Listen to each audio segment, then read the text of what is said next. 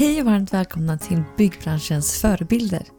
Jag heter Amanda Eklund som driver denna podcast och till vardags jobbar jag inom byggverksamhet och på min fria tid försöker jag göra skillnad i byggbranschen. Bland annat då genom att föreläsa om mina hjärtefrågor, vilka är inkludering och jämställdhet. Men framförallt bjuda in förebilder och intressanta människor till just denna podd. Så i denna podcast kommer ni att få lyssna till människor som är med och bidrar till att byggbranschen utvecklas till en bättre bransch för alla. Så i den här podden då så kommer ni höra om att vi samtalar om frågor allt ifrån då som berör jämställdhet, normer, mångfald, ledarskap, hållbarhet, arbetsmiljö, personlig utveckling och mycket annat förstås. Och mina gäster kommer också att dela med sig av sina personliga resor i branschen och vilka lärdomar och insikter som de har fått med sig. Denna podd är för dig som är verksam i byggbranschen och som vill utvecklas eller bli inspirerad och motiverad i ditt arbete.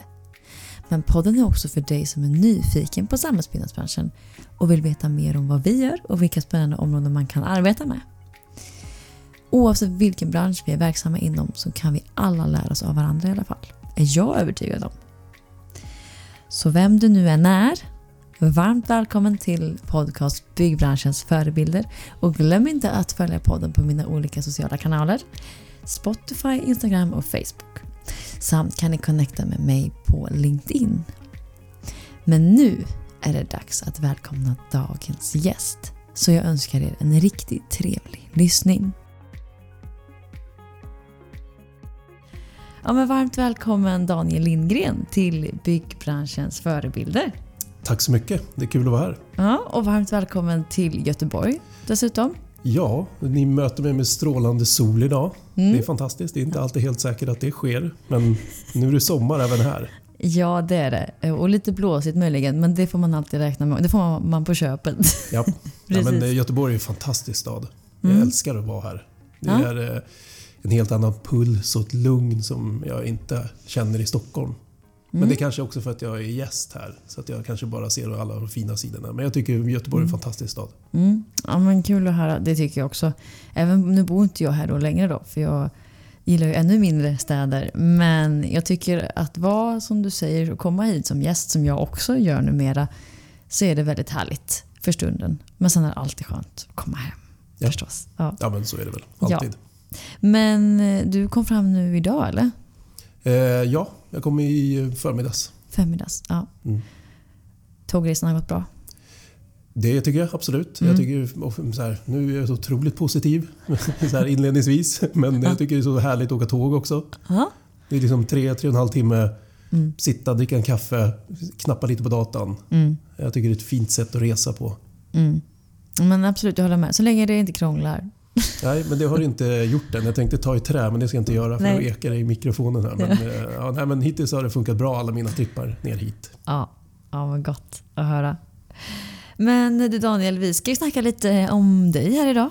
Eh, ja. och jag är jätteglad och tacksam att eh, du har kommit hit eh, för att spela in detta. Du har givetvis andra ärenden också. Men jättekul att kunna göra detta just face to face. Jag tänkte ju först att när jag frågade dig, ja men vi kan köra digitalt, det funkar ju också. Eh, men ännu bättre på det här viset såklart. Ja, nej men absolut. De mm. digitala mötena är man väl liksom hyfsat trött på. Det är kul att ses. Mm. Jo, verkligen. Ja. Så att, eh, ja, men vi har en del att prata om. Du har ju en väldigt spännande bransch. Just att du är målare i bakgrunden. Eh, men nu driver du bolag och har en väldigt spännande roll i det här bolaget. Och driver podd. Ja, ja, vi har väldigt mycket helt enkelt att eh, prata om. Men eh, jag tänker att vi ska börja med just att eh, podden heter ju Byggbranschens förebilder. Så vad innebär en förebild för dig? Um, Okej, okay, uh, men så att vad, alltså vad en förebild är för mig. Um, jag, så här, det, för jag tycker det är svårt att peka på en enskild egenskap eller en enskild människa bara generellt. Liksom. Mm. Alltså så här, jag mm. inspireras av olika människor runt omkring mig som jag tycker har olika typer av egenskaper. Eh, eh, och så här, men i grund och botten så tror jag att jag jag, jag, tycker att en, en, liksom en, bra förebild är bara människor som har bra värderingar och behandlar andra människor med respekt. Liksom. Det låter så otroligt fluffigt. Liksom. Mm, mm. Eh, men här, jag har ingen förebild som är liksom så här, Elon Musk för att han bygger rymdfarkoster. Och, liksom, mm. Utan det är snarare bra folk. Liksom. Mm. Eh, och bra folk finns det lite överallt. Liksom. Mm. Så här, jag uppskattar människor som gör fina saker. Eh, för liksom sin omgivning på olika sätt och vis. Mm. Det tycker jag är inspirerande. Liksom. Mm. jag kan inget annat än hålla med dig. Eh, mm. Och det sätter ju ändå liksom tydligt för att alla kan ju vara en förebild bara genom sina handlingar. Ja. Och det behöver inte vara så svårt heller. Nej, man behöver liksom inte revolutionera hela världen varje dag jämt och ständigt. Liksom. Nej. Eh, mm. Jag tror att det är Um, ja, nu blir det ju så eh, nästan pretentiöst och fluffigt här men jag tycker att liksom, magin sitter bara i liksom, det vardagliga och i det lilla. Liksom. Mm. Det, finns, det finns människor som gör fina saker för andra utan att för den sakens skull behöva visa upp det hela tiden. Liksom. Mm. Um, så att, um, ja, men bra folk inspirerar mig. Ja. Jag kan inget annat hålla med och väldigt fin inledning på detta Daniel. Ja. Tack. Nu då, kan du berätta lite om vem Daniel Lindgren är? Ja. Um, jag är 40 år gammal, jag bor i Stockholm, Kungsängen. Jag är målare från början. Um, och jag har en stor familj, sex barn, fru. Uh, bor i ett stort hus som ska få plats med alla människor. Mm. Uh, och uh, så idag så är jag en, en vuxen man som liksom tar ansvar för mitt liv och försöker göra bra saker för, för andra. Mm. Um, men jag har, liksom, jag har varit en annan person tidigare i mitt liv. Uh, som mm. inte alltid liksom, uh, tog sitt liv i en positiv riktning. Mm. Uh, alla gånger kan man säga. Så mm. det, det, tog ganska länge för mig att, att här, inse vad som är viktigt på riktigt. och vad, vad det är jag ska prioritera i mitt liv. Mm. Är det någon särskild händelse eller någon punkt i livet som det kom till dig? Om man får gå in så djupt. Eh, ja, men det var i samband med att jag träffade min fru. Eh, mm. Det här är ju 2010 så att jag var ungefär lika gammal som du var. Eller du mm. är just nu. Mm. Eh, 28, 29. Däromkring. Eh, och, ja, men så här, det, det växte på mig då egentligen. Att, så, här, att så sättet jag lever mitt liv just nu tar mig inte till liksom, ett bättre ställe överhuvudtaget. Eh, hon mm. blev gravid ganska snabbt också. Mm. Eh, och eh, jag insåg väl där att så här, jag måste liksom kanalisera eh, det drivet som jag ändå har inom mig. Fast liksom, till mera konstruktiva, positiva saker som liksom, tar mitt liv och numera min familj framåt. Mm. Ehm, så jag har ju jag har ju haft barn sedan jag var 20. Mm. Så att eh, hela mitt vuxna liv har jag haft barn. Men mm. jag har liksom aldrig riktigt... Eh, den, liksom den vuxna poletten i mig har liksom inte riktigt trillat ner. Eller det gjorde den ganska sent. Mm. Så att, det, det här, jag har gjort en stor... Jag skulle säga att jag har gjort en ganska stor förändring i mitt liv de sista tio åren. Mm. Eller den är otroligt stor, skulle jag säga. Mm. mm. Men det är ju det, fi, det fina också att eh, vi kan aldrig bli för gamla för att förändras eller utvecklas eller för att bli någonting bättre. Det, det kan hända precis när som helst och hela tiden. Ja. Egentligen. Um, och ja, Tack för att du vill dela med dig av det också. Ja. Mm. Och eh, Du blir redan pappa som 20 alltså? Ja, ja. precis. Då var du eh. verkligen blivit vuxen redan så tidigt också. Ja, exakt. Men så här, jag var ju liksom under hela mina tonår eh, så... Ska, vi ska prata om det här. Eh, ja, ja, vi kommer in snart. Jag, jag, tänker det här hänger nog kanske lite ihop med hur du hamnade i byggbranschen. Ja, jag tror det lite grann. Din bakgrund, ja. ja men så, här, så att jag, jag var ganska liksom så här, allmänt strulig bara som tonåring. Mm. Och sen så eskalerade det där ju äldre jag blev. Mm. Och sen blev jag 19 eh, och min liksom, eh, dåvarande sambo blev gravid. Då min äldsta dotters mamma. Eh, och när jag var 20 då så, så föddes hon. Mm. Och så här, då tvingades jag bli vuxen. Så att liksom, jag, jag, jag tror att, eller jag är ganska övertygad, jag tänker en hel del på det här. Liksom, men när hon kom så tvingades jag att bli vuxen och ta ansvar fast jag inte var redo för det. Mm. Så att i grund och botten så liksom jag vet inte om det är fel eller rätt att säga att jag, inte, jag ville inte vara vuxen. Eh, eller jag var liksom inte redo att vara det. Nej. Men jag tvingade mig själv att vara liksom, vuxen. För att jag hade nu barn. Mm. Så att jag visste att det fanns förväntningar på hur jag skulle bete mig. Mm. Eh, men det var, jag var liksom aldrig där riktigt. Liksom. Och det gjorde ju att jag liksom var ju inte särskilt här, jag var inte särskilt närvarande eller engagerad. Eh, som, varken som förälder eller i mitt liv överlag. Liksom. Mm. Utan det tog ju som sagt liksom, tio år från att jag fick barn tills att liksom, den polletten trillade ner. Mm. När jag var närmare 30 då. då. Mm. Um, så att, och, och, det där har ju varit... Eh, det har ju varit en resa sedan dess att liksom komma ur det där och, och liksom också så förlåta mig själv väldigt mycket mm. i det där. Um, för att uh, jag har ju liksom, jag har ju svikit och gjort illa människor runt omkring mig. Eh, mm. Liksom hela mitt vuxna liv då, fram tills jag var 30. Uh, och sen liksom bara landa i och bli tillfreds med mig själv någonstans. Att så här, jag kan inte påverka det som har varit utan jag kan bara så här, konstatera det eh, och sen försöka göra bättre framöver. Ehm, mm. Och försöka liksom vända den, all den, alltså all den ångesten och all den dål, det dåliga samvetet och, och alla de jobbiga känslorna som fanns kring det där. När, mm. när jag insåg vad jag egentligen har ägnat mitt liv åt.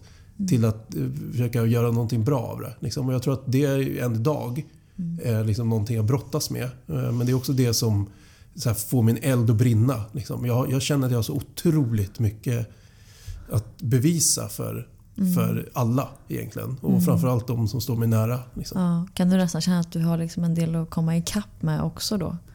Alltså, ja, verkligen såklart. Mm. Men sen så har det ju varit liksom en resa, som jag fortfarande är på, att liksom bara Eh, landa i att jag, jag, måste bara acceptera allt som har varit. Jag kan inte påverka det överhuvudtaget. Jag kan inte Nej. göra någonting åt det. Jag kan inte förändra saker och ting utan jag får bara, jag får bara konstatera att här, allting som händer tror jag sker av en anledning. Mm. Um, och Jag tror också att mycket av det som, som, uh, som jag har liksom gjort och varit med om är ju också en del av den jag är idag. Mm. Så att jag har ju också mycket erfarenheter med mig liksom, i livets ryggsäck mm. som kanske inte alla har. Um, och jag kan välja att låta dem dra ner mig eller så kan jag välja att titta på de sakerna och säga att det här är styrkor. Det är erfarenheter som jag kan använda mig av. Liksom. Mm. Och det i sig kan skapa en trygghet i mig idag också. Mm. Liksom. Så det är väldigt så här, tvådelat det där lite grann. Mm, jag förstår det. Men oändligt stort att också kunna sitta här och erkänna för sig själv och alla andra om ens bakgrund eh, och vara ärlig med det. Mm. Det är bara det kan jag tänka mig ett väldigt stort steg innan man hamnar där. Så att, eh, ja. Ja, men, och det finns ju så otroligt mycket folk som gör Eh, liksom har, eh, jag, jag, brukar då kalla det för att man är nere i en grop av misär. Liksom. Mm. Eh, och, så här, eh, det finns väldigt mycket människor som är väldigt, liksom, har varit väldigt, väldigt långt ner i den gruppen. Liksom, och mycket längre ner än vad jag har varit. Verkligen. Så, mm. Och tagit sig ur. Liksom. Ehm, men, men ehm, liksom, det, det, är väldigt många som fastnar också där. Liksom. Mm. Och jag tror att det är, en, det är en otrolig styrka att kunna ha varit eh, liksom, på botten, vad nu en botten är för, för varje människa, och ta sig ja. därifrån. Liksom. Mm. Den resan ur, ur den gruppen är eh, det är en jävla superkraft att ha med sig i livet. Mm. Eh, det är jag övertygad om. Sen så innebär det också massa negativa saker givetvis. Liksom. Mm. Eh, men eh, har man, ändå, så här, har man ändå varit där, då kan man välja att se det som en styrka snarare som någon, oh ja. svaghet eller någonting mm. negativt. Liksom. För det är det enda man kan göra. Egentligen. Precis. Ja, men vi kan aldrig påverka det som har varit eller historien. Vi kan bara påverka det som är framåt. Ja. Skulle du säga då att eh, byggbranschen eh, har varit viktig för dig att komma ur detta eller har det varit något som bidrog snarare till det i en början? Nej, alltså jag tror att eh, det finns jag tror att det finns egentligen eh, två saker som så här, Jag vet inte hur mitt liv hade sett ut om inte det hade skett. Liksom. Mm. Jag är inte helt säker på att jag hade, jag hade inte suttit här idag. Liksom. Jag vet inte ens om jag hade levt då. Mm. Eh, och det är givetvis min dotter. Liksom. Eh, att hon kom överhuvudtaget var liksom räddat livet på mig. Eh, men sen är också en en viktig del av det, eh, en, liksom en livhanke som jag alltid har haft att hålla mig i under alla år, är ju ändå att så här, när jag eh, hoppade av gymnasiet så fick jag jobb som målare hos min morbrors firma. Liksom. Mm. Ehm, och liksom, jag har ingen utbildning. Jag, liksom, jag, har, jag hade inga framtidsutsikter. Vad hade jag annars gjort? Liksom? Ehm, Mm. Så att jag är väldigt tacksam för att på ett sätt att byggbranschen är väldigt fin på det, på det sättet att den välkomnar ju människor som inte alltid har liksom krattat för sig i livet särskilt bra. Du behöver inte ha läst eh, en, liksom, eh, en utbildning med 400 ord som du har gjort på, på Chalmers för, för att komma in i byggbranschen. Utan jag kom också in i den. Liksom. Eh, Så att på ett sätt så är byggbranschen, på det sättet, så är byggbranschen väldigt välkomnande. Sen har branschen väldigt mycket problem med kulturen också. Eh, Men det går att ha två tankar i huvudet samtidigt här. Den är också väldigt inkluderande på ett sätt. Liksom. Den välkomnar människor på Just ett sätt. Ja, jag förstår. På så sätt, men blev den din räddning där som du säger? Ja. Att du kom in där. Men när du kom in då som målare, kom du in lite som lärling typ? Eller? Ja, traditionell lärling. Ja. Alltså, jag vet inte om det finns kvar idag. Men Nej. jag har ju alltså inte gått yrkesskola. Utan jag har ju liksom bara börjat måla från Mm. en dag till en annan. Ja, Jag har skrivit lärlingsbok. Liksom. Ja. Och du fastnade i branschen ändå? Eh, ja, alltså det gjorde jag ju eh, uppenbarligen. Jag är fortfarande kvar. Så att, Jag eh, nej, men, ja, men absolut, det gjorde jag. Och så här, som sagt, jag hade inga stora planer då på vad jag skulle göra. Och jag, men grejen är att jag har ju alltid haft en, en jag har ju alltid haft en övertygelse om att jag, att jag kommer göra någonting stort. Mm. Det har jag alltid vetat. Jag har bara inte vetat riktigt vad. Eh, Och jag har alltid, liksom, så här, jag har alltid brunnit för saker. Jag har, alltid, liksom, här, jag har fastnat för olika typer av projekt. Att nu ska jag göra det här. Alltså går jag in i det så otroligt mycket. Och så slukar det liksom hela min tillvaro under en period. Mm. Eh, Och sen så tröttnar jag och så springer jag på nästa. Så att jag har alltid letat efter den här eh, liksom eldkastaren som jag kan bara skjuta ur allting som jag har i mig. Mm. Ehm, och det, liksom det som hände då i samband med att den här berömda poletten då trillade ner var Mm. att jag insåg att så här, fan, jag ska nog gräva där jag står. Liksom. Mm. Vad är det jag kan egentligen? Liksom? Jag har jobbat i byggbranschen i 15 år nu. Liksom. Jag ska nog göra byggbranschen. Ja. eh, helt enkelt. Ja. För du började som målare 2002, eller hur? Ja, Mm. på heltid ja. Ja. Eh, Sen så var det ju lite lov och sommar. Min morbror är ju målare. Liksom, Ja. Så att jag var med Mm. honom och trasslade lite mellan varven liksom, tidigare också. Mm.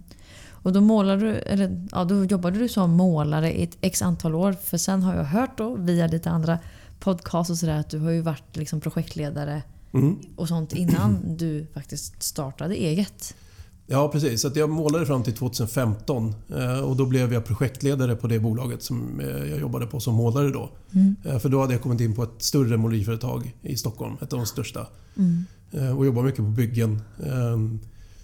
Eh, Nyproduktion, bostäder, liksom ackordsjobb. Så. Ehm, Men 2015 så fick jag frågan om att bli projektledare då, då i samband med att jag egentligen sa upp mig för att jag skulle starta eget då. Mm. Ehm, Och jag hoppade på den rollen Eh, och det gjorde jag eh, för att jag såg en otroligt stor potential i människorna. Ehm, Alltså alla mina 150 målarkollegor som kände ungefär som jag kände när jag var målare. Det var att jag gick till jobbet för att få min lön och så gick jag hem och jag var lojal mot mitt ackordslag. Typ. Mm. Eh, Jag kände ingen samhörighet till liksom, företaget jag jobbade på. Jag kände mig liksom inte uppskattad eller sedd. Eller jag kände mig inte en del av en helhet. Eh, Och jag tänkte att så här, fan, kan vi ta de här 150 personerna eh, och liksom samla kraften i alla människorna på hela företaget. Mm. Få folk att känna sig uppskattade och sedda och en del av en större helhet. Fan, den kraften borde kunna ta oss till rymden. Mm. Eh, Så att så här, jag gick ju in i projektledarrollen och så här, jag drev ju målerientreprenader som UE åt liksom Skanska, JM, NCC, Serneke, eh, Värmdö Bygg då på den tiden. Eh, Mm. eh, och, och, och, och så här, den rollen handlar ju egentligen mest om att åka runt till arbetsledare och platschefer och jiddra om ätor. Typ, liksom. Eh, Och tjafsa med andra yrkesgrupper att de var i vägen och få skäll för att vi hade skitat ner och så vidare. Ja. Ehm, Eller inte plockat upp efter det. Ja, men typ så. Ja. Liksom.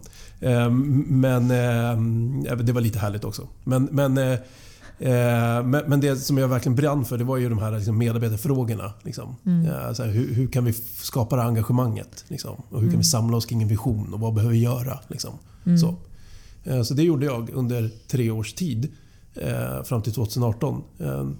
Eh, men kände väl inte riktigt att så här, eh, man prioriterade inte den typen av frågor eh, alltid. Utan man tänkte ganska kortsiktigt. Liksom. Och jag kände inte heller att det fanns något driv av att så här, vilja utveckla utan det var snarare liksom så här, förädla eller förvalta. Mm. Eh, liksom, allt, man gör som alltid har gjort för det har alltid funkat lite grann. Så. Mm. Eh, och jag kände heller inte att det fanns några incitament någonstans i branschen som pekade på att liksom, människorna var viktiga.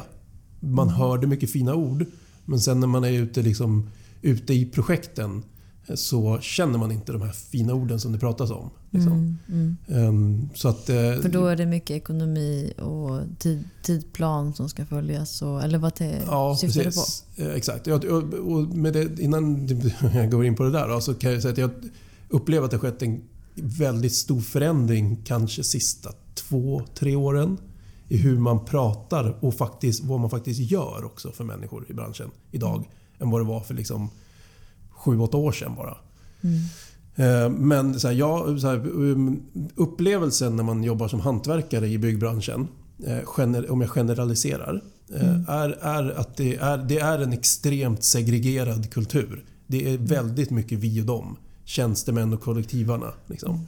Mm. Men sen så har vi också en segregation mellan yrkesgrupperna. Det är mycket konflikter mellan liksom, yrkesskråna på byggena också. Mm.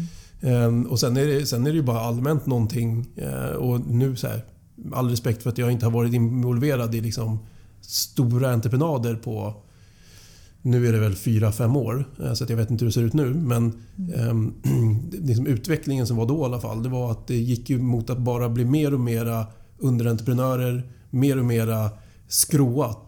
Eh, så att de, när jag började i byggbranschen så var det liksom, då hade de stora byggföretagen liksom lag som gjorde allt från stomme till inredning mm. med egen personal. Mm. Och det, man gick från bygge till bygge och man kände igen lagbasarna och vilka liksom, gubbar, för det var alltid gubbar. Mm. mm. Så man lärde känna folk och man visste hur man jobbade. Det blev en helt annan typ av sammanhållning. Det finns lite så oskrivna regler hur man beter sig på byggen och så vidare som ändå skapar någon typ av samhörighet och kultur. Mm. Eh, och när man liksom hackar ner det så otroligt mycket som man gör idag fortfarande vill jag väl ändå påstå. Att man, liksom, man, man gör sig av med all personal. Man köper UE som tar in UE och sen mm. har vi liksom UE i 4-5 led.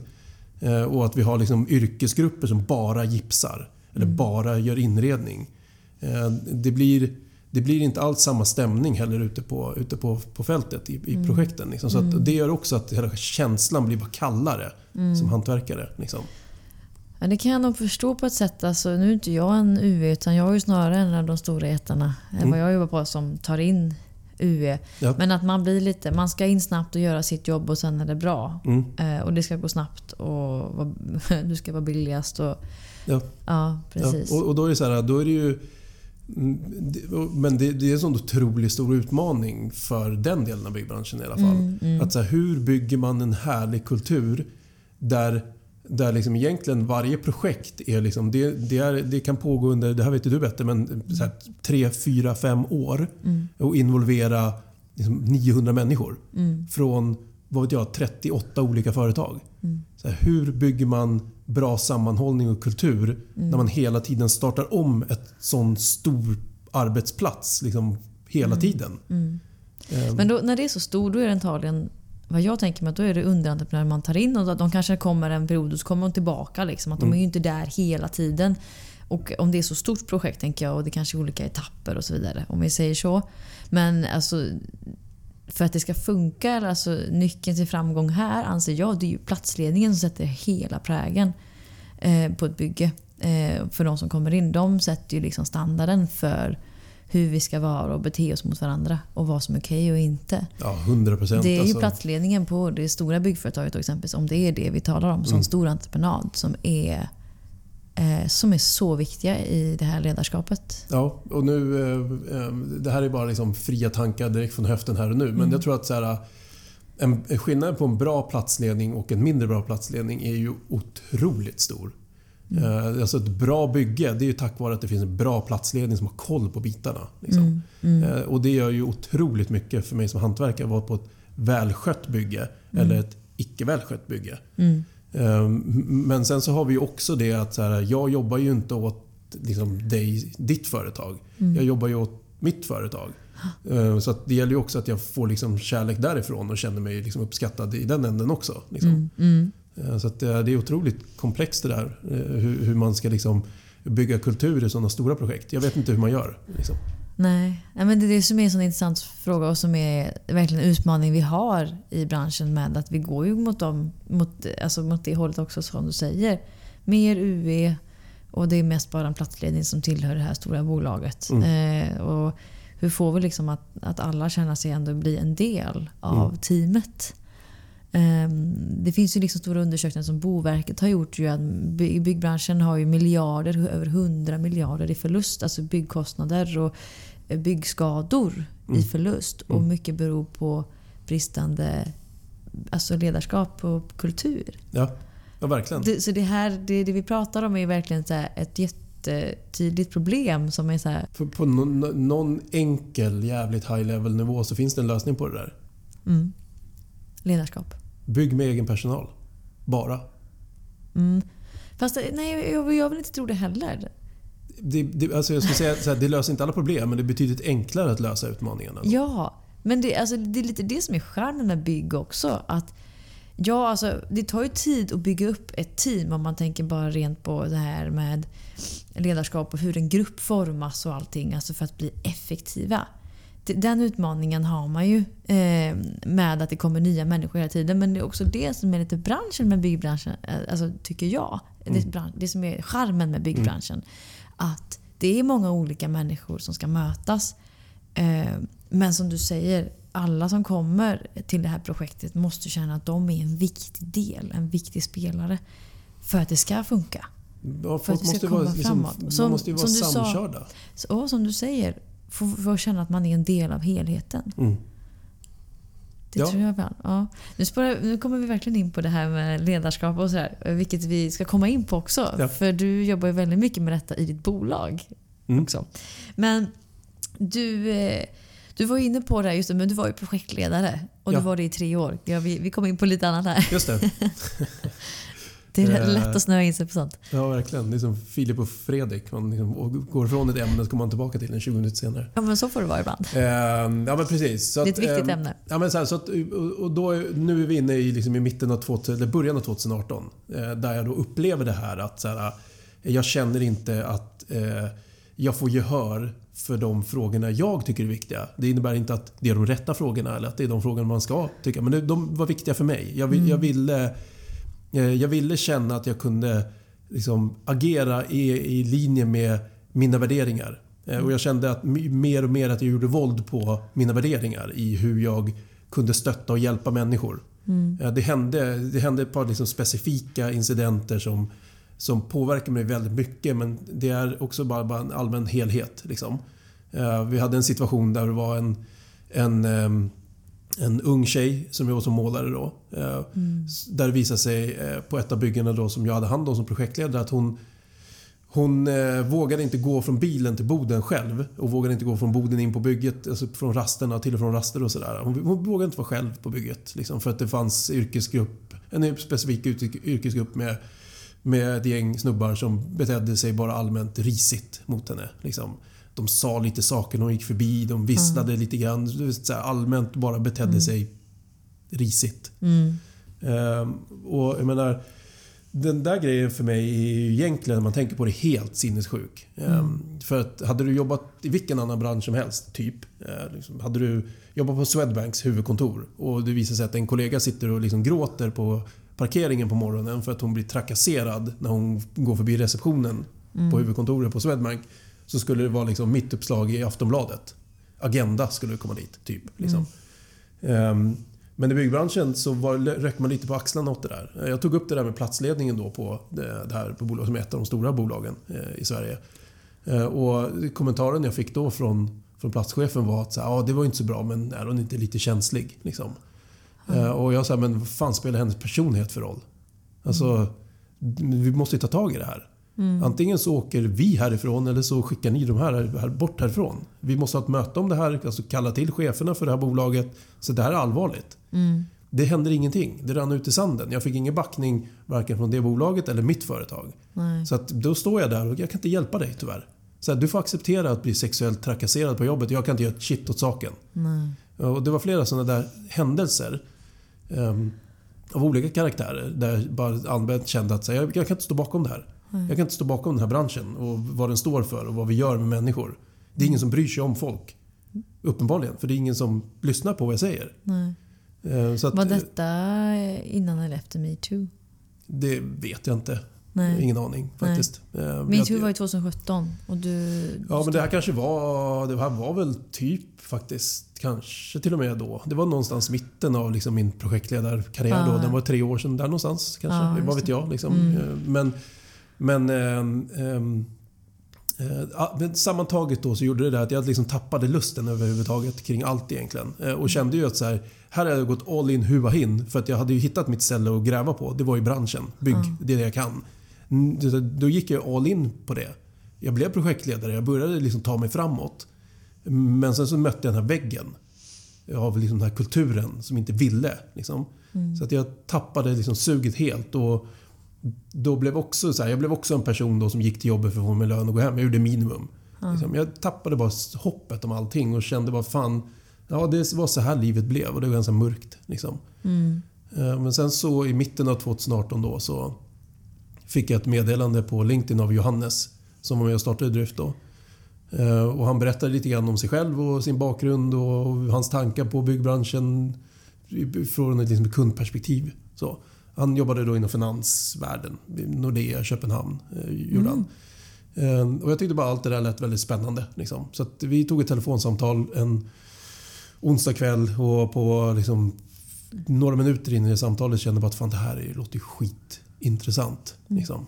Jag vill göra någonting med den här människan. Liksom. Mm. Eh, Så att jag åkte in på jobbet på torsdagen och sa upp mig då. Eh, Utan att veta vad jag skulle göra. Men jag var jävligt övertygad om att uppenbarligen finns det någonting som får den här elden i mig att brinna igen. Och det är inte det jag gör idag, så det måste jag sluta med. Liksom. Ja. Det var ganska snabbt agerat. Ja, jag är ju otroligt impulsiv också. Ja. Eh, Så, så att, eh, Du har stark magkänsla och gå på den. Eh, ja, det vill jag påstå att jag har. Liksom. Men framförallt så eh, tänker jag bara att saker och ting brukar lösa sig. Eh, Ja. Och det är både på gott och ont.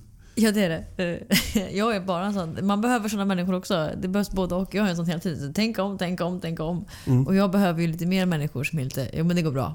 Ja, Så det, det är inget fel med det. nej, nej, men det, Jag kan tänka mig att du kanske har han som kompletterar då. Eh, ja, absolut. Eh, så är det ju. Eh, men eh, här, det gjorde ju att vi startade måleriteamet. Mm. Eh, så vi startade ju som ett måleriföretag. Så, så att jag, jag, jag, när jag sa upp mig så blev jag ju då eh, arbetsbefriad eller vad det kallas. Jag gick hemma i typ tre månader utan att egentligen ha jättemycket att göra. Vilket gjorde att jag kunde liksom ägna mycket tankekraft åtminstone på vad jag ville göra härnäst. Liksom. Eh, Så, att, eh, så här, det var ju mycket att vi, så här, vi träffades ju på kvällar och liksom mycket videomöten i och med att han var i Danmark eh, och sådär. Så att, eh, ehm, vi landade väl i att så här, okay, vi ska förändra hela byggbranschen. Eh, ska vi göra. Eh, och det är privatmarknaden vi ska göra. Mm. Eh, för att den är extremt fragmenterad. Eh, den servas av eh, liksom 150 000 en och fåmansbolag. Ehm, och vi, vi tror att vi kan skapa ett modernt bolag då genom att liksom fokusera på tre områden. Så det är tre liksom grundpelare som vi står på. Och Det handlar om så kundupplevelser. Så hur kan vi bygga kundupplevelser som möter den moderna konsumenten på det sättet som du är van att köpa va- varor, produkter och tjänster idag. Liksom. Mm. Eh, Vill du köpa på dojor så går du in i en app i telefonen och beställer dem nu och hämtar ut dem på ICA ikväll. Liksom. Mm. Ehm, och den andra delen då är medarbetarupplevelser, kulturen. Så här, hur kan vi bygga ett bolag som tar hand om människor? Där vi liksom respekterar varandra, där vi tar hand om varandra. Eh, och, och liksom bryter den här tabun om vad det är att vara hantverkare. Och I grund och botten så handlar det om att förändra sättet som, som liksom folk utifrån tittar på vår bransch och på mig som hantverkare men också hur jag själv tittar på mig själv som hantverkare. Mm. Eh, Vi har en, liksom en lång historia eh, som, som också ligger till grund för den kulturen vi har idag, arbetarhistorien. Som, har, som har tjänat oss väl, mycket väl, eh, genom de hundra åren som har gått. Mm. Nu är vi inne liksom i, i, en, i kanske en annan tidsera där det finns andra förväntningar på vad det är att ha ett jobb. Eh, då behöver vi också möta de förväntningarna även hos individer som ska vara liksom nästa generations hantverkare. Så kulturen är central att vi lyckas förändra. Mm. Och den tredje delen då är liksom då, vad vi kallar för digitaliseringen, vad det nu än är. Men det innebär att vi är liksom ett modernt bolag. Eh, liksom år 2020 då, som det var. Typ. Mm. Så här, vi har tech då som en naturlig komponent i vår infrastruktur. Vi mm. har programmerare som jobbar hos oss och knappar kod i Matrix på dagarna och bygger system som hjälper oss att utveckla vår verksamhet och skapa kundupplevelser och medarbetarupplevelser som kanske är förhoppningsvis bättre, annorlunda. Liksom. Mm. Um, så. Uh, så att vi, uh, vi startade igång då måleriteamet 2019. Uh, och uh, vi blev två personer till, Sara och Leona, som jobbar kvar än idag. Leona är teamledare på, på, på Drift idag och Sara är målare.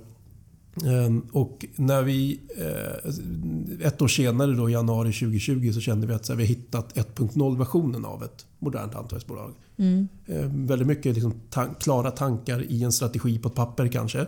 Eh, vissa grejer har vi testat, men nu har vi hittat någonting här. Ehm, men eh, bara för att avbryta lite. Redan i början, alltså när du Johannes skapade detta. Bara, redan då hade ni de här tre liksom, Kundupplevelse, medarbetupplevelse och digitalisering. Var det de tre liksom, benen ni redan liksom såg att ni skulle stå på? Ja. Det, ja. Och sen så det här ska vi bygga vidare på? Ja, ja. verkligen.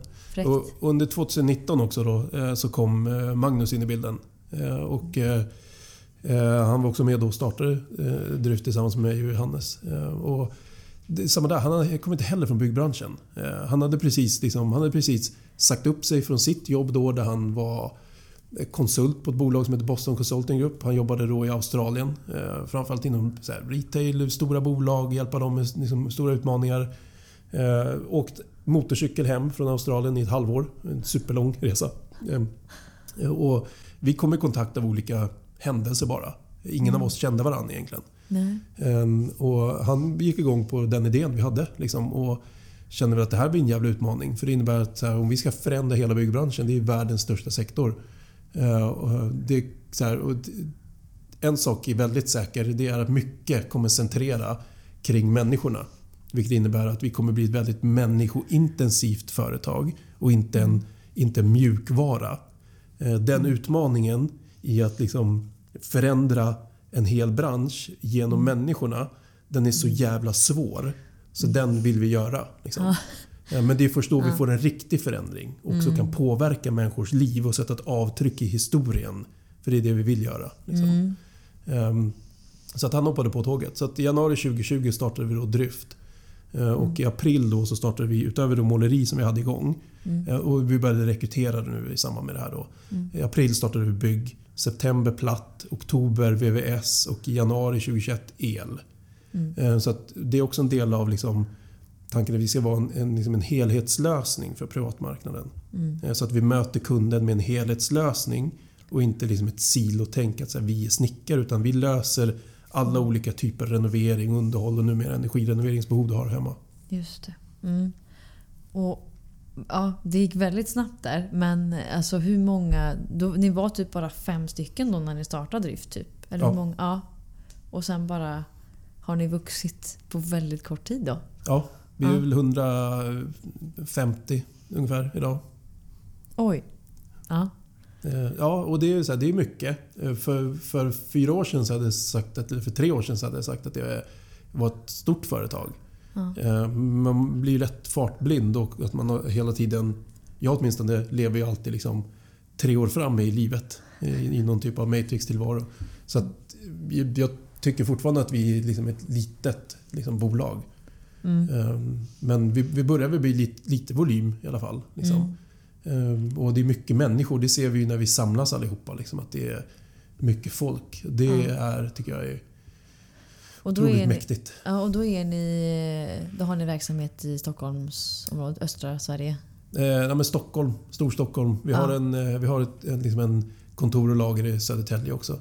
Ja. Eh, men det är också anledningen till att jag är här i Göteborg idag. Det är för att vi håller på att expandera nu. Mm, just det. Ja, vilken resa.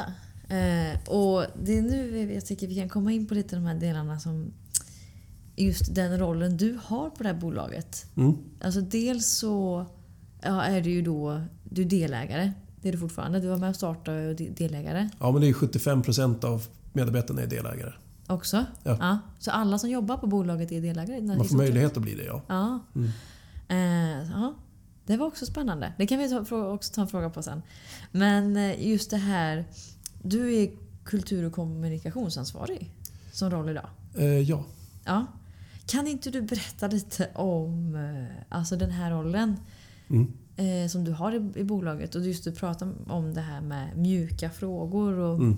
ja, vad är mjuka frågor för dig och hur jobbar du med det då rent konkret? ja. Det, här är, det, är den, det här är den absolut svåraste frågan jag någonsin kan få. Ja. När jag ska svara på vad jag gör. Ehm, Mm. eh, På riktigt. Liksom. Eh, Så att, och- men om vi delar upp det då. Så, eh, för att kommunikationsdelen är numera för mig ehm, mycket mer tydlig och klar. Den kan jag prata tydligare om. Så att vi börjar med den. Mm. Eh, Så, så, så här, bara lite då kontext att för då tre och ett halvt år sedan när vi startade. Då gör man ju allt. Liksom. Mm. Eh, vi- Jag var med i allt. Det är så det är när man liksom startar ett företag. Då gör man ju allt ifrån, här, allt ifrån löner till rekrytering till strategi. Allt. Liksom. Mm. Ehm, Och ju större vi blir, ehm, ju mera liksom expertisfunktioner kommer ju in. Vilket gör att jag, om jag till en början har liksom 35 hattar på mig, kan ge hattar till människor som kan bära upp dem mycket bättre än vad jag kan. Liksom. Mm. Eh, Proffs på det de gör. Istället för att jag ska hålla på och halvfuska med saker. Mm. Ehm, och det blev väl så att så här, ehm, eh, nu börjar det väl utkristallisera sig lite mer, eh, mer och mer vad, vad jag faktiskt gör. Mm. Eh, jag börjar få lite här, mer, mer och mer åtminstone en liksom, renodlad roll. Eh, och det är väl först nu, sista halvåret, som det börjar ske. Eh, och kommunikationsdelen av det eh, eh, handlar ju mycket om eh, all typ av eh, extern uppmärksamhet som vi får. Att vi är här idag. Liksom, eh, är, är ju någonstans mitt jobb att se till att vi hörs och syns i olika typer av forum. Mm. Eh, Det kan vara poddar, det kan vara artiklar i media eh, eller vad det nu kan vara. Så, så här, paketering av budskap och försöka förmedla de budskapen Mm. i syfte av att vilja förändra vår bransch. Ehm, och, och, och sen så är, så det, är, det, är så här, det är någonstans PR-delen av det. Just sen, sen så finns det en, en, eh, en annan del av kommunikation som vi börjar jobba mer aktivt med nu som är mera liksom påverkans, påverkansarbete. Eh, där vi, så här, jag vet inte om det är lobbyism eller om det är public affairs eller vilken kategori det går under, ingen aning. Liksom.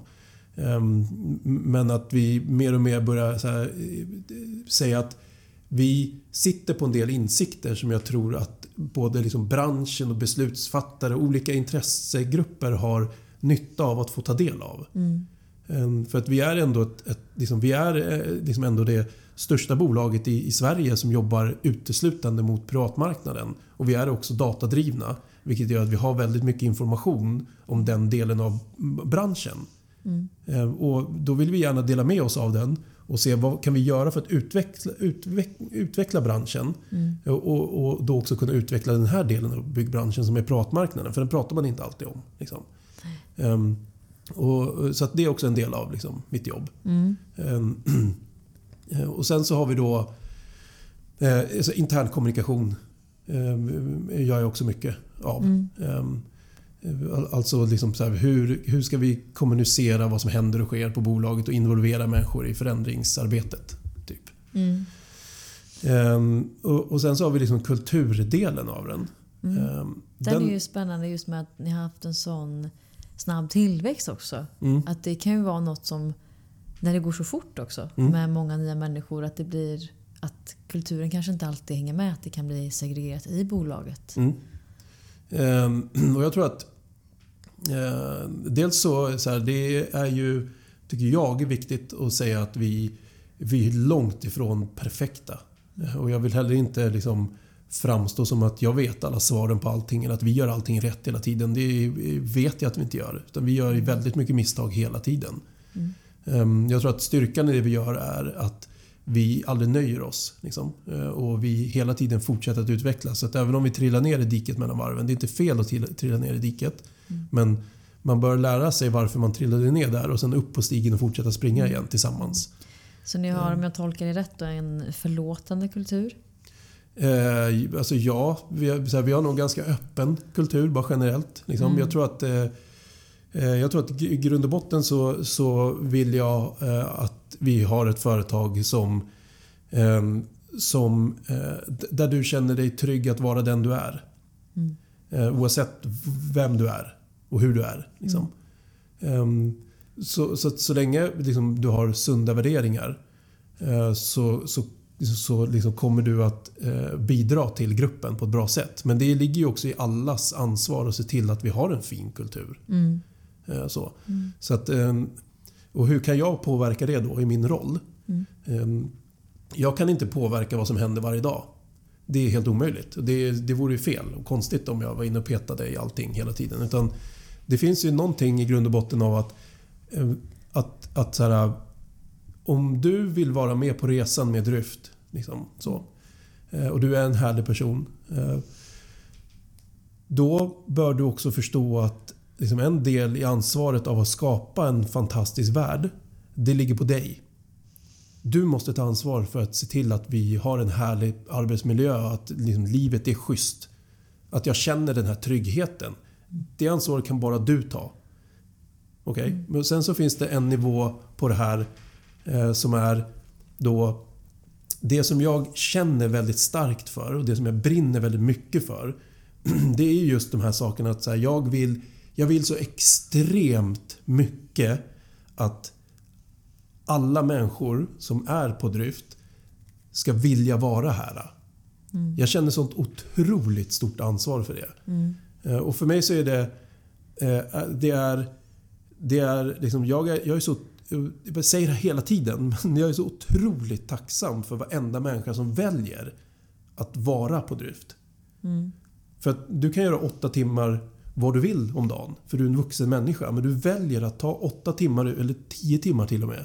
Varje dag ur ditt liv, måndag till fredag, och lägga den på Dryft. Då har jag ett ansvar att se till att du vill vara här. Att jag bidrar, Dryft bidrar med någonting positivt i ditt liv. Mm. Eh, Och det, här är, det här känner jag väldigt starkt för. Det är otroligt viktigt för mig det här. För att utan det så finns inte Dryft överhuvudtaget. Jag är åtminstone intresserad av att göra den här resan med Dryft. För det, det är det liksom... Det finns massa liksom affärsmässiga delar i det här eh, som är fantastiska och hur vi förändrar livet för kunder och hur vi förändrar livet liksom för, för, för branschen bara generellt. Men för mig så det, det, det går inte om inte människorna som är på Dryft är en del av vår vision. Mm. Ehm, Så att då är det så här, på ett strategiskt plan då eh, så är jag, liksom min roll är att stoppa in den här elden och den här visionen i riktningen vart vi tar saker och ting. Mm. Okej? Så att jag är inte det. Jag, är så här, jag eh, brukar skoja och säga att jag är en värdelös chef och jag kan ingenting. Men jag har massa människor runt omkring mig som är fantastiska på saker och ting. Så att jag, jag, ska, inte, jag ska inte göra... Jag ska inte vara den som sätter våran people-strategi eller våran liksom, eh, styra vår affärsutveckling. Det, det är inte mitt jobb. Jag kan inte det. Det finns andra människor som gör det mycket, mycket bättre än mig. Men det jag däremot kan göra, det är bara att hovra över saker och ting och bara säkerställa att den här kärleken för människorna finns i det vi gör. Mm. Hur gör du det? Ja, men så här, det, det, det, rent kon konkret då så kanske jag sitter i ett rum och ger, ger dig mina tankar. Mm. Eh, och sen så, så här, och, och, och, det kanske, och det blir ju då förhoppningsvis pusselbitar för dig i när du ska utveckla det du sitter med och ska utveckla just nu. Mm. Så att du inte tappar den pusselbiten som jag kanske ger dig då. Mm. Den är viktig i det du pysslar med. Liksom. Och utan den pusselbiten där och utan den pusselbiten där borta och inom det här området, då börjar vi tappa riktningen för kulturen. Mm. Just det. Och sen sa du någonting som är väldigt spännande. Ni erbjuder alla anställda att bli delägare. Ja. Är det för alla som eh, skriver på anställningskontrakt som erbjuds det? Eller? Eh, Man, man får möjlighet att eh, köpa aktier i Dryft på olika Mm. sätt och vis. Liksom. Ja. Och sen så, eh, ja, man kan köpa för pengar man har eller så kan man liksom byta lön eller det finns lite olika varianter på, på Mm. det där. Mm. Och det där är någonting också just med man, hur man, vad jag tror då, alltså föda ansvar och engagemang hos människor. Om man känner ett litet ägandeskap i någonting också. Mm. Att det föder ett, eh, ett engagemang, ett driv, liksom, ett ansvar. Eh, ja, eh, det är en, en ingrediens i den soppan av engagemang, ja. Eh, Mm. Det är inte allt, liksom. Men eh, det är såklart att det är en... Eh, och om jag, om, jag liksom, om, jag har en, om jag har aktier i det här företaget så är det väl klart att det är någonting som bidrar positivt till min känsla av samhörighet. Mm. Men det är många andra delar som också måste finnas på plats såklart. Liksom. Mm. Ja, det är verkligen en, en grej jag i alla fall tror kan bidra väldigt mycket till det. Men vad tänker du för andra delar då om vi ska gå in på det som är väldigt viktiga? Eh, som du jobbar med? Ehm, nej men jag tror att så här, eh, det är saker eh, som är ganska grundläggande. Eh, men som jag åtminstone som hantverkare aldrig upplevt. Alltså möjligheten att, att få ta del av vad som bara händer på företaget. Mm. Eh, så att man har liksom en, ett, ett, en informationsflöde som flödar genom hela bolaget och inte bara huvudkontoret. Nej. Eh, och att den sker regelbundet hela tiden. Mm. Ehm, eh, och, så det är viktigt. Liksom att man informerar om vad som händer. Men det är ju en envägskommunikation. Jag berättar för dig vad som sker. Mm. Sen måste vi också involvera dig i hur utvecklingen av bolaget är. Mm. Så att det är också viktigt att man tar med medarbetarna in i utvecklingen av företaget. Mm. Alltså allt ifrån det stora strategiarbetet som är liksom Mm. riktningssättande till liksom faktiska utvecklingsprojekt som man jobbar med. Eh, Och där är det ju jätteviktigt. Jag menar, utvecklar man någonting i någon process eller något arbetssätt eller whatever som träffar dig, Mm. din roll, då är, det ju, då är det ju väldigt relevant att din roll, du eller någon, som har din roll, sitter med i den gruppen som utvecklar det här. Eh, Så att man också får med och påverka. Just det, Eh, det var det jag skulle komma till. Påverkanskraften där, att man känner det. Ja, så det finns någonting i att så här, full transparens i allt, allting som sker på bolaget. Det finns ingenting som är hemligt. Mm. Så här, ekonomi, strategi, så här, allt. allt. Ju, alltså, om, ju mer folk vet, desto bättre är det. Så att om alla skulle förstå det jag förstår, det skulle vara den ultimata tillvaron. Mm. Eh, Så hur kan jag göra för att dela med mig av så mycket som, som, eh, som möjligt av den, allting som händer och sker på företaget? Mm. Så det, det är någonting. Men sen tror jag också att så här, eh, allmänt göra... Så här, vi, vi ger ju också... Det, sen finns det, det, det, så det finns grundläggande saker, att man bara känner sig viktig och uppskattad. Ja, och sen så finns det ju, så här, det finns ju liksom större saker man kan göra som, har, som, har, har, som är väldigt viktiga för, eh, för, för dig ibland eh, eller kanske bara för vissa individer. Som till exempel att vi ger full lön till alla medarbetare som eh, tar föräldraledigt. Mm.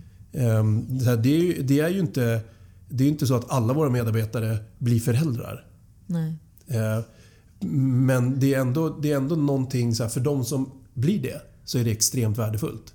Mm. Eh, Men det är också någonting som bara sätter en allmän känsla av att här, jag jobbar på ett företag som gör det här för människor. Mm. Det bidrar också till någonting. Liksom. Oh, ja. Eller att vi ger alla våra medarbetare 10 psykologsamtal kostnadsfritt per år som en del av vårt liksom, hälsopaket. Vår, Mm. vår företagshälsa. Ehm, Det gör också någonting i hur vi ser på psykisk ohälsa till exempel. Mm. Att det, återigen då, den här tryggheten du ska känna. Det är, sätt dig i en byggbod och liksom så här, eh, var nedstämd och berätta om någonting jobbigt för du har kämpigt hemma med din liksom, livspartner. Mm. Ehm, Givetvis så finns det bra människor men generellt så kanske snarare inställningen bland omgivningen i den miljön är snarare eh, den är mera åt hållet liksom, sluta grina käften ut och jobba än att det är liksom, låt oss sätta oss ner och prata lite grann. Hur kan jag hjälpa dig? Mm. Ehm, och att vi gör en sån sak det drar oss mot att låta oss sätta oss ner och prata hur kan jag hjälpa dig hållet snarare. Mm. Eh, Så att vi liksom har medarbetare som kan ställa sig upp på, liksom, inför hela gruppen människor som jobbar på drift och säga Jag är, mår inget bra nu. Liksom. Jag kanske är lite kort och liksom kan framstå som att jag är lite sur och otrevlig ibland men det är för att jag mår så jävla dåligt just nu. Liksom. Jag går igenom en jävligt tuff period. Och folk stöttar dig i det. Liksom. Mm. Eh, Det är... eh, det, är, liksom, det är fint så. Oh, ja. Så att, och, mm. Att våga visa hela sig själv och våga visa sig sårbar. Ja, och det gör man ju bara i en grupp av människor som man är trygg med. Liksom. Mm. Ja, och, så här, det, det är såklart att inte alla människor på Dryft känner det varje dag. Liksom. Det vore helt absurt att tro att det är så. För då lever jag i någon fantasivärld. Men eh, jag, jag, jag, skulle ändå vilja påstå att vi liksom, utslaget på ett år, så, så eh, har vi nog en fantastisk kultur hos oss. Mm. Eh, som är liksom väldigt liksom förlåtande och inkluderande och där du liksom, mm. på någon nivå känner dig trygg. Liksom. Eh, mm. Sen så vet jag också att vi har massa kvar att göra. Vi är långt ifrån färdiga även inom det mm. området. Liksom. Mm. Ja, men den som eh, säger att den är färdig, den kommer ju sluta utvecklas. Mm. Också. Då kommer man ju stoppa där. Förstås. Mm. Ja, vilken uh, intressant resa och uh, hu, ja, hur ni driver bolag. Verkligen. Och uh, Jag har ju jättemånga frågor här till dig och så. men vi har varit inne lite på det också, det här med alltså fördomar och hantverkare. Mm. Och ni jobbar ju liksom mycket mot privatmarknaden. Mm. Det gör ju inte jag. Nej. Men just där, om du, möter du mycket fördomar där? Eller möter ni mycket fördomar från privata marknaden här som ni behöver hantera? För du nämnde ju lite det i, i den här podden som jag lyssnade med att Ja men en hantverkare är den som kommer sent och den har en stor prilla under läppen och mm. säger si. Ja, typ. Uh, är det mm. mycket sånt ni får möta fortfarande idag? Eller? Eh, så här, jag, är inte, jag är inte involverad i liksom, det dagliga arbetet med våra kunder i våra projekt. Mm. Liksom. Eh, men eh, så här, nej. nej. Det ska jag säga att vi inte gör. Absolut inte. Eh, det är klart att det finns eh, det finns ju rötägg överallt. Liksom, och det gör det även bland kunder. Mm. De jobbar vi inte med. Liksom. Vi, alltså, blir inte vi behandlade schysst av en, av en kund eh, så går vi därifrån. Mm. Då, gör vi, då gör vi inte jobbet. Liksom. För, för det är ju så här, du som knegare ska stå hemma hos den här människan i en vecka eller tre. Liksom. Om den människan inte respekterar dig, då ska inte vi vara där. Liksom. Mm, så att, men eh, eh, jag, jag, tror att eh, så här, ja, det är såklart att det finns en, eh, en nidbild av vad en hantverkare är som eldas på av alla byggfuskprogram som finns på TV. Liksom. Mm. Men sen finns det också en verklighet som säger att hantverksbranschen inte är skitbra på att ta hand om kunder och det finns en kultur där man tycker att kunder och framförallt privat kunder då är dumma i huvudet för de fattar ingenting. Liksom. Mm. Så det finns ju en kultur här liksom, som, som bidrar till den nidbilden. Och där har vi ett mm. ansvar som bransch att ta. Liksom. Um, men eh, alltså, jag, jag har aldrig jag har aldrig upplevt någonting skönare tänkte jag säga, eller härligare eh, än att gå bort ifrån entreprenadsidan och gå mot privatmarknaden. Mm. Eh, om det är någonstans det finns konflikter så är det ju på entreprenadsidan. Mm. Eh, när vi började jobba med privatkunder, då, när telefonen ringde när vi började. Liksom, mm. Folk var glada, nöjda, härliga, tyckte det var fantastiskt, gjorde fint. Liksom. Så det handlar bara också om hur man tar hand om kunder. Mm. Bemöt kunder med var transparent och håll kommunikation och var ärlig. Liksom, så här, ja, då kanske vi har en bransch som inte är liksom, den näst mest klagade branschen på efter bilhandlare enligt Konsumentverket varje år, 14 mm. år i rad. Varför är vi det? Är det för att kunder är dumma i huvudet eller för att vi inte kan ta hand om kunder på ett bra sätt? Mm. Så att så här, Jag tror bara allmänt. Så här, det finns någonting att göra i hur vi bara agerar som hantverkare. Men det, liksom, den här, det finns en nidbild av oss. Det finns en nidbild av vår bransch också, som också är fel. Mm. För att det finns 350 000 pers i Sverige som jobbar Eh, i branschen. Mm. Det är klart att det finns eh, liksom riktiga as. Eh, men de flesta är ju helt vanligt folk. Mm. Vi, alltså, vi hantverkare, vi är, inte, vi är inte annorlunda än någon annan. Mm. Jag är som du. Liksom. Mm. Men man tittar på oss på ett annat sätt. Liksom. Mm. Och sen så har vi den här kulturen som förväntar sig att jag ska vara på ett visst sätt. Mm. Liksom också som hantverkare. Ja. Och, och, så blir det en krock här. Liksom. Men, Eh, jag skulle säga att majoriteten av alla hantverkare är bra folk med bra värderingar eh, som vill göra bra saker. Mm. Liksom. Och, och, som kan göra bra, väldigt mycket bra saker. Liksom. Men, eh, och det är också en del av det jag vill förändra. är också sättet som då allmänheten eh, typ eh, tittar på oss som, som bransch och som Mm. hantverkare. Ja. Eh, Att man inte har den här...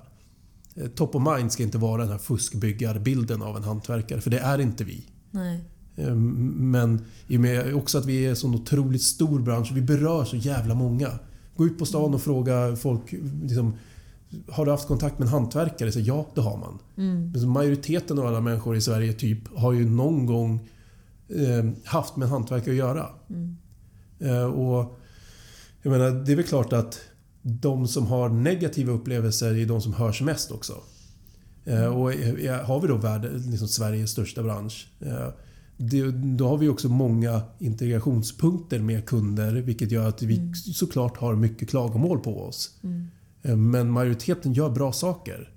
Så Men alltså egentligen, just som du säger, när man är mot privatmarknaden och har mycket privata kunder, att en hantverkare...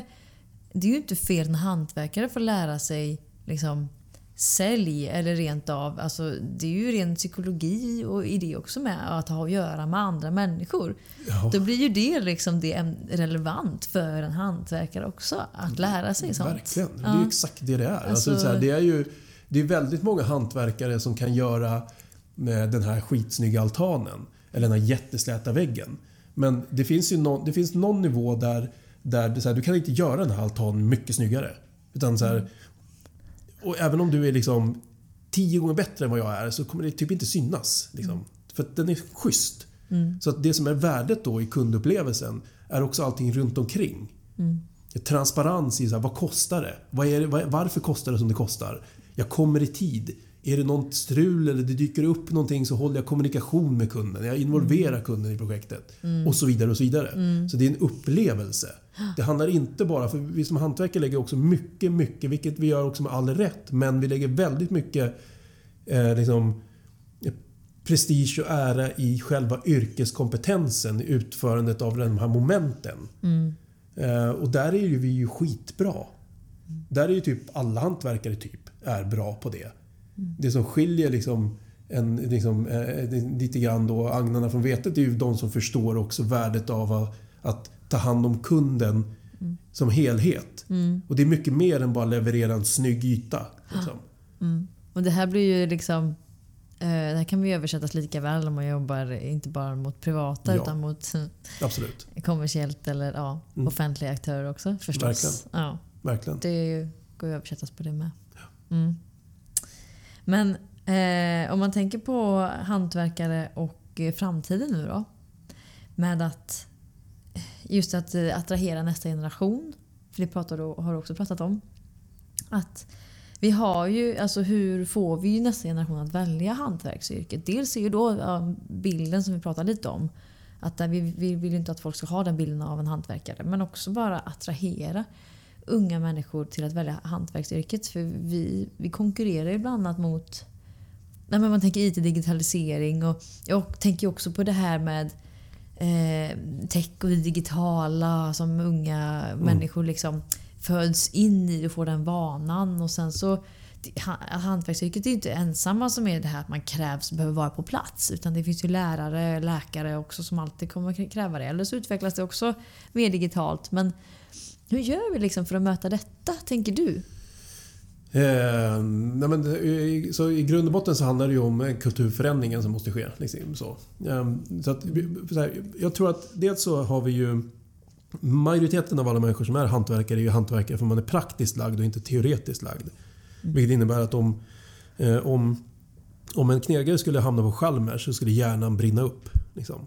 Det, är, det är inte där vi essar. Liksom, utan vi, vi, vi är liksom mer praktiskt lagda. Liksom.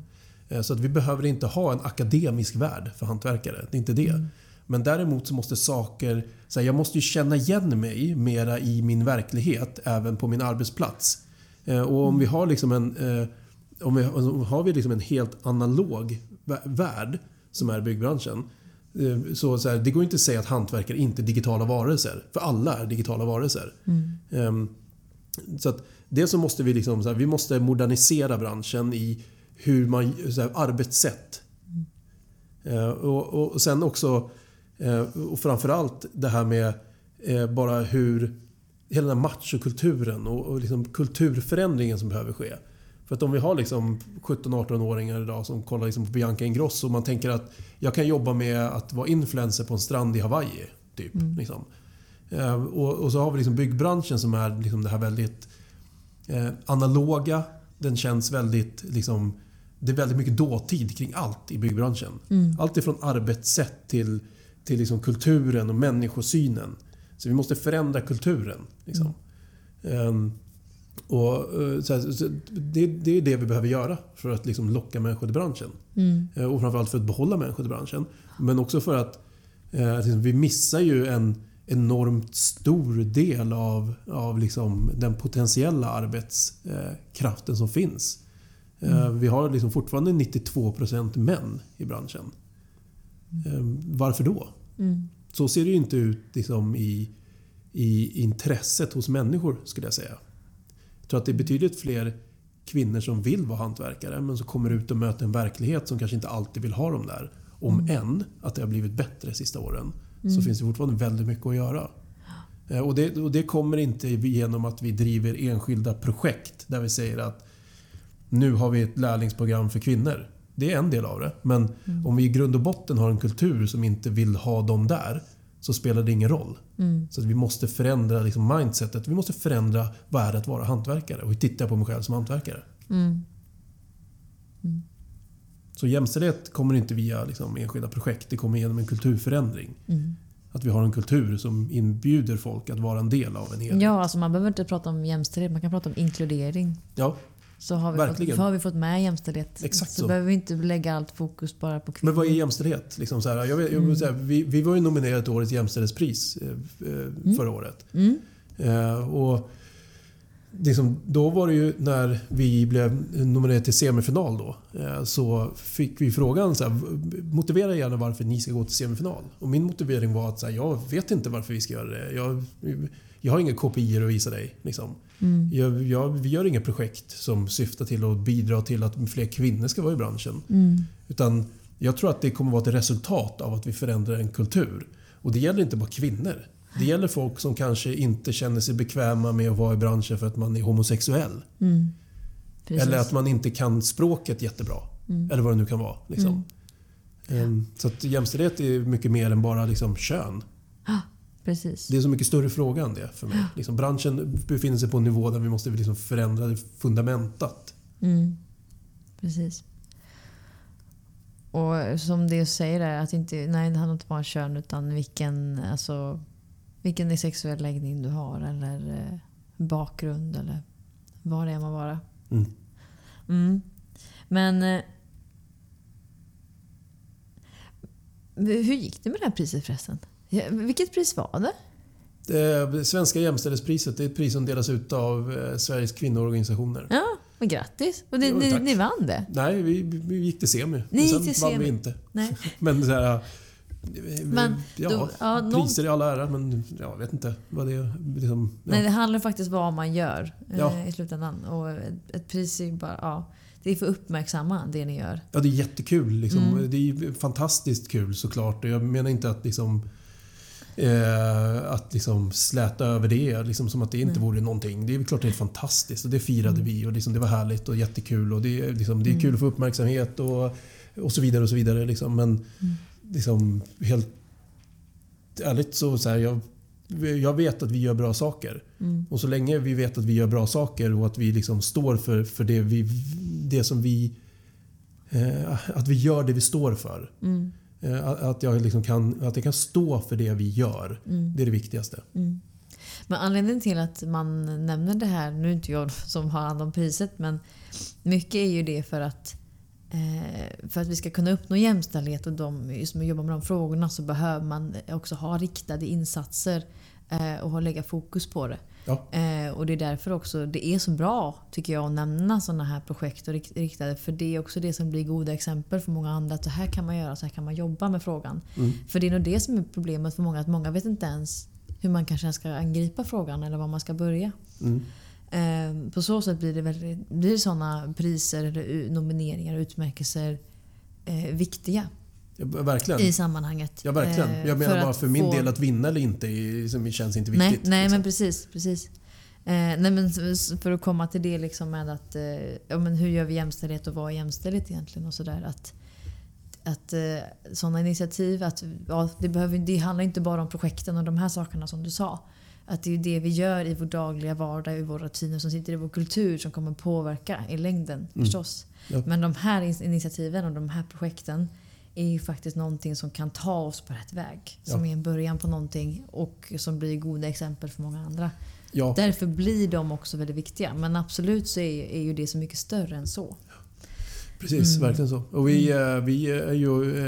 Eh, numera så är vi precis startat det. Eller det kommer dra igång i september. Men vi har eh, liksom eh, börjat komma överens om formerna nu. Eh, så att vi kommer driva ett projekt tillsammans med Sveriges kvinnoorganisationer Mm. via Jämställdhetsmyndigheten. eh, Där vi ska utveckla ett ledningssystem för jämställdhetsarbete i Mm. näringslivet.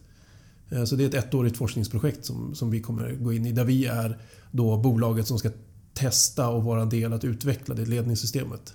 Gud vad fräckt. Ja, det är Det är skitmäktigt. jättehäftigt Nu, ju. här, Ja. nu går jag ut med det nu. Det kanske jag inte skulle.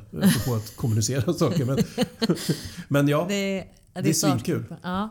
Det är ju jättehäftigt. Och vad roligt att ni får äran som sagt att vara verkligen. med. Mm. Det är otroligt. Ja. Det ska bli spännande att följa så det får du återkomma med. Ja, men det är sen. absolut. Ja, det hur det kommer går. ju Under ett till. år alltså? Eller Eh, ja, precis. till att börja med? Så att, eh, ja, men alltså, utveckla arbetssätten kring det. Liksom. ett Eh, ta fram det här ledningssystem. ledningssystemet. Ja. Liksom. Eh, Så, så det, det pågår under ett år. Liksom. Eh, Och det är ansvar från Jämställdhetsmyndigheten. Liksom, och så Ja. så att, Gud vad häftigt. Ja. Mm. Vilka möjligheter. Det, ja. Grattis till det också. ja, tack. Eh, men nu då Daniel, jag tänker Mm. vi ska börja avrunda här. Men en fråga jag inte vill missa det är ju det här alltså just eh, med... Led, du är, har ju en eh, ledarroll. Eh, i, skulle jag vilja säga. Du, du står inte ledare på pappret men eh, beroende på vad du själv ser det som. Men ledarroll eller i, i rollen som att driva bolag. Har du några bra dos and don'ts att dela med dig av? Du får gärna dela med dig av misstag så vi andra kan lära oss också. Och några bra dos kanske. Att det här blir ju riktigt bra. Eh, I att bygga bolag. Ja, exempelvis. Eller vad, alltså ledarskap kan också vara. Ehm, jag, jag kommer ju vinna något pris som årets pretentiösaste människa snart. Men eh, jag tror så här. Eh, och om jag försöker att leva efter en devis som jag inte alltid lyckas göra. Men som jag försöker att liksom, ha, tänka på ibland faktiskt. Det är att eh, allt jag gör och säger och agerar eh, och, och också tänker Eh, Och då börjar det bli riktigt svårt. Men det, det är saker som jag ska kunna eh, stå inför mina barn att göra. Okej? Eh, Så att jag, liksom, oavsett vart jag är och, liksom, och liksom tar man det till sin spets. Så att när jag ligger själv i sängen innan jag ska somna och tänker i mina tankar. Om de tankarna, eh, om jag inte ska kunna säga dem till dig. Stå för dem inför dig. Då, ska jag inte, då ska jag inte agera så. Jag ska inte ens tänka så. Jag ska inte liksom säga saker som jag inte kan stå för. Hänger du med? Mm. Eh, Nej. Så att, eh, det, det tror jag är liksom en sån här grundgrej. i bara- Stå, stå för det du säger. Ja, stå och för dina och te- handlingar. här, Exakt. Att jag, så här, för att det, det, det är lätt att stå och säga en sak här borta. Och sen när man stänger dörren så kanske man byter lite jargong och man kanske har lite en annan syn på saker och ting egentligen. Liksom. Utan så här, var den du är och stå för, för det, det som är viktigt för dig. Liksom, Och gör det i alla lägen. Alltid. Liksom. Och jag försöker dra det där till liksom, spetsen att liksom, när jag tänker eh, mina, liksom, jag, jag vill vara ren även i mina tankar kring det där. Ja. För då utmanar jag mig själv otroligt mycket. Liksom. Och kunna vara 100% ärlig mot mig själv. Vem är jag? Och vad, vad, vad, hur vill jag framstå? Eh, och så här, och, för det, det är här, att vara ledare är just det. Att, att kunna vara den som... Jag kan inte säga en sak och göra en annan sak. Jag kan inte säga en sak och tänka en annan sak. Eller hur? Utan jag måste göra och säga och tycka och känna det jag faktiskt tycker, känner och står för. Mm. Det var någon som sa du är vad du tänker. Ja, så är det. Ja, Så- det, så det det hänger väl lite ihop. Ja. Mm. Eh, Och det innebär ju så här, om är jag Messias nu? Så här, nej, det är jag inte. Eh, Det innebär ju att Är du liksom, säker? Ja, exakt. Nej, men så här, ehm, det innebär ju att jag ibland kanske säger eller gör saker som inte är helt hundra korrekt. Liksom. Men det är också den jag är. Liksom. Och om jag, om jag gör illa någon genom att göra det, då måste jag ju förstå det och så måste jag förändra mig. Liksom. Okej. Eh, För mig så är det det som är att vara ledare, att bara vara äkta. Eh, Och jag har stött på så otroligt mycket exempel på människor som har både en och två och tre olika sidor av sitt ansikte. Eh, Och det är inte trovärdigt någonstans. Nej. Eh, Det, det är inte ledarskap för mig. Liksom. Och apropå så här förebilder. Så, så är det är det man är när man är ledare. Ledare kommer inte via en titel eller en roll som du har fått. Nej, Det det. kommer genom att du bygger ett förtroende hos människor. Det gör du ju bara om du faktiskt är 100% äkta. Mm. Ja, det gäller ju att bygga bolag också då, då i sånt fall. Ja. Liksom. Några don'ts då? Det är så du jobbar. Jag gör du inte tvärtom. Skitenkelt. Ja, precis. Ja. Ehm, alltså, det, alltså, Bara så här, något som du sa från början där med att du lever ju, vill leva efter dina värderingar. Som du, med ett gott exempel var ju när du var projektledare och du kunde inte fortsätta liksom och vara det på bolaget. Men jag gjorde ju också fel saker när jag var projektledare. Alltså under den här perioden. Alltså jag, så här, jag minns ju också situationer där jag satt i, liksom, i ledningsgruppen och någon Eh, någon, eh, ett konkret exempel då, om vi nu ska ta upp det. Eh, var så att vi hade en, en, en kollega som eh, hade ett ehm, utan att liksom röja vem det här är då, då men ett, ett funktionshinder. Mm. Okej. Eh, Som gjorde att eh, hen då eh, uttrycker sig lite annorlunda ibland. Liksom. Eh, både i text och i tal. Liksom. Eh, och då eh, hade jag fått ett sms som var väldigt svårt att tyda. Liksom. Eh, och då var det en kollega till mig som tog upp det här på ledningsgruppen och sa till mig att så här, läs upp det här messet från den här personen. Och jag kände bara så här, i hela min kropp att så, det här är helt fel. Ska- Vad ska vi sitta och skratta åt honom här liksom? Men jag läste upp det. Och sen så skrattade vi, och jag med, åt det här. Och det där är ju också så här... Det, det är också en sån sak som... Det är också en av de här händelserna där jag liksom gör våld på mig själv. lite grann. Liksom. Så att man är där hela tiden. Man är där hela tiden. Liksom. Och jag gör också såna här saker jämt. Liksom. Eh, Men det, är- och det är ju absolut inte svaret på din fråga. Nej, men, nej, men det där är ju bara ett exempel på vad lätt det är att falla med Alltså det här med grupptryck. Eller man vill inte vara den som skapar dålig stämning eller såna saker. Som man, det blir väldigt lätt att hänga med också. Och det säger ju också då vilka utmaningar och vilka svårigheter vi faktiskt har med att kanske bryta den här exkluderande kulturen. Det, är precis, det var det du hade exempel på där. Ja. Att det är så, även om man själv kan verkligen ha starka värderingar och vet var man liksom står Mm. så kan man ändå trilla dit. Det Ja. ja. Eh, Men jag tror att så här, eh, don'ts då, Mm. om jag ska vara konkret, Ja. så tror jag en sak är att jag har lärt mig att inte ta eh, saker och ting personligt. Mm. Eh, För det, det höll på att begrava mig ett tag. Liksom, Mm. När jag kände att vi inte liksom, lyckades med liksom, 1000% av allt som jag vill göra. Mm. Liksom, och så- som jag vill att vi ska vara. Eh, och om jag hörde att det var någon medarbetare som inte trivdes för tillfället till exempel. Mm. Så tog jag det så extremt personligt och hårt. Och kände det som ett sånt otroligt misslyckande för mig själv. Mm. Eh, Så det höll på att liksom konsumera all min energi. Mm. Eh, Det är väl någonting. Att försöka också samtidigt ha lite distans till saker och ting. Mm. Eh, Och försöka bara acceptera, precis som vi började prata om, att här, Mm. mm, man är inte perfekt. Allting är inte perfekt. Och det är Nej. helt okej att det inte är det. Liksom. Det är helt Ja. okej att vi misslyckas ibland. Och det är helt okej att det finns människor som jobbar på drift som inte tycker att livet är skithärligt alltid. Liksom. Så här, det är fine någonstans. Mm. Målbilden är att det inte ska vara så, men vi kommer aldrig nå dit. Men Ja. så länge vi hela tiden som sagt reser oss upp och fortsätter försöka så det är jag nöjd med i Ja. fall. Liksom. Så att ehm, ja, så här, försöka hålla distans då. Ja. Samtidigt förstår jag också att det kan lätt bli personligt när man är så engagerad som Mm. du är och har startat och driver ett bolag och har gjort det från grunden. Så förstår jag att det kan bli, eller kännas väldigt tufft då, att det är lätt att det blir personligt. I de fallen också. Men eh, att eh, för din egen skull så ska man ju lära sig att ta distans. Och inte ta Jag, det- jag tror alla som känner ansvar känner så. Jag, Ja. så här, jag, jag kan tänka mig att eh, om du räknar på ett anbud och så räknar du bort dig någonstans. Liksom så här, Mm. Det är ju klart att det blir personligt. Liksom. Du tar ju det som ett personligt misslyckande. Men Mm. så här, det är också en läropoäng till nästa gång. Ja. Liksom. Men, och, så länge du inte bara säger att så här, ah, himpa vimpa, vi kör vidare. Utan så här, okej, varför gick det fel? Mm. Vad kan jag göra nästa gång för att inte göra om det här misstaget? Mm. Så att då, är det ju, då är det ju värdefullt att du har gjort det här misstaget. Liksom. Precis. Och inte liksom gräva ner sig i det. Nej, absolut inte. Mm. Och det är ju alltid lättare sagt än gjort. Ja, så är det. Mm. Ja, men eh, du. Innan vi avrundar här nu då. Eh, vem tycker du jag ska bjuda in som nästa gäst i podden? Om du får välja fritt. Någon som du tycker är en god förebild i branschen.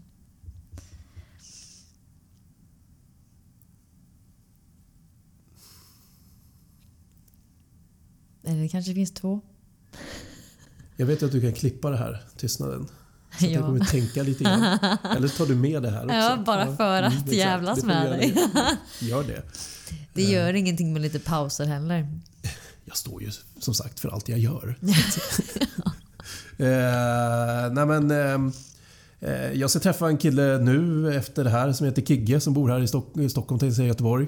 Mm. Eh, känner inte honom skitbra men han verkar härlig liksom, och göra någonting spännande med sitt bolag. Liksom. Mm. Honom har du säkert koll på. Kigge Nilsson? Ja, Ja, ja men eh, jag har aldrig pratat med honom själv men eh, jag känner till honom. Han verkar härlig, peppad. Eh, så. Eh, Ja. Men sen så här, det finns ju så många. Göteborg har väldigt mycket bra folk för övrigt. Mm. Eh, den andra, Amanda, är också en härlig människa. Verkar peppad. Amanda Eh, Bornecke. Ja, exakt. Hon har redan varit här två gånger. Ja, du ser. Eh, nej men okej, fan. Eh, Ja, du har ju nämnt det, den. Det, det kom, ja, exakt. Men eh, jag vet inte mer.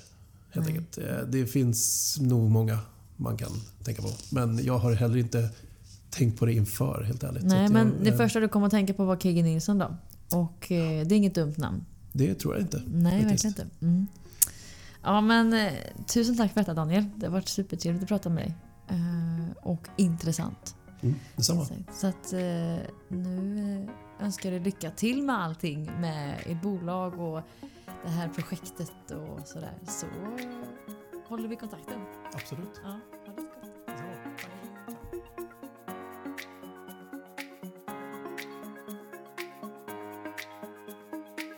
Stort, stort tack till alla som har lyssnat på detta avsnitt som just har sänds av mig, Amanda Eklund. Kommentera gärna om det är något särskilt som du tar med dig från detta avsnitt. Och glöm inte att följa podden på mina olika sociala kanaler, Spotify, Instagram och Facebook. Samt kan ni också då förstås connecta med mig på LinkedIn. Som tack ännu en gång så ses vi snart igen. Puss och kram på er och kom ihåg att just du kan vara en förebild.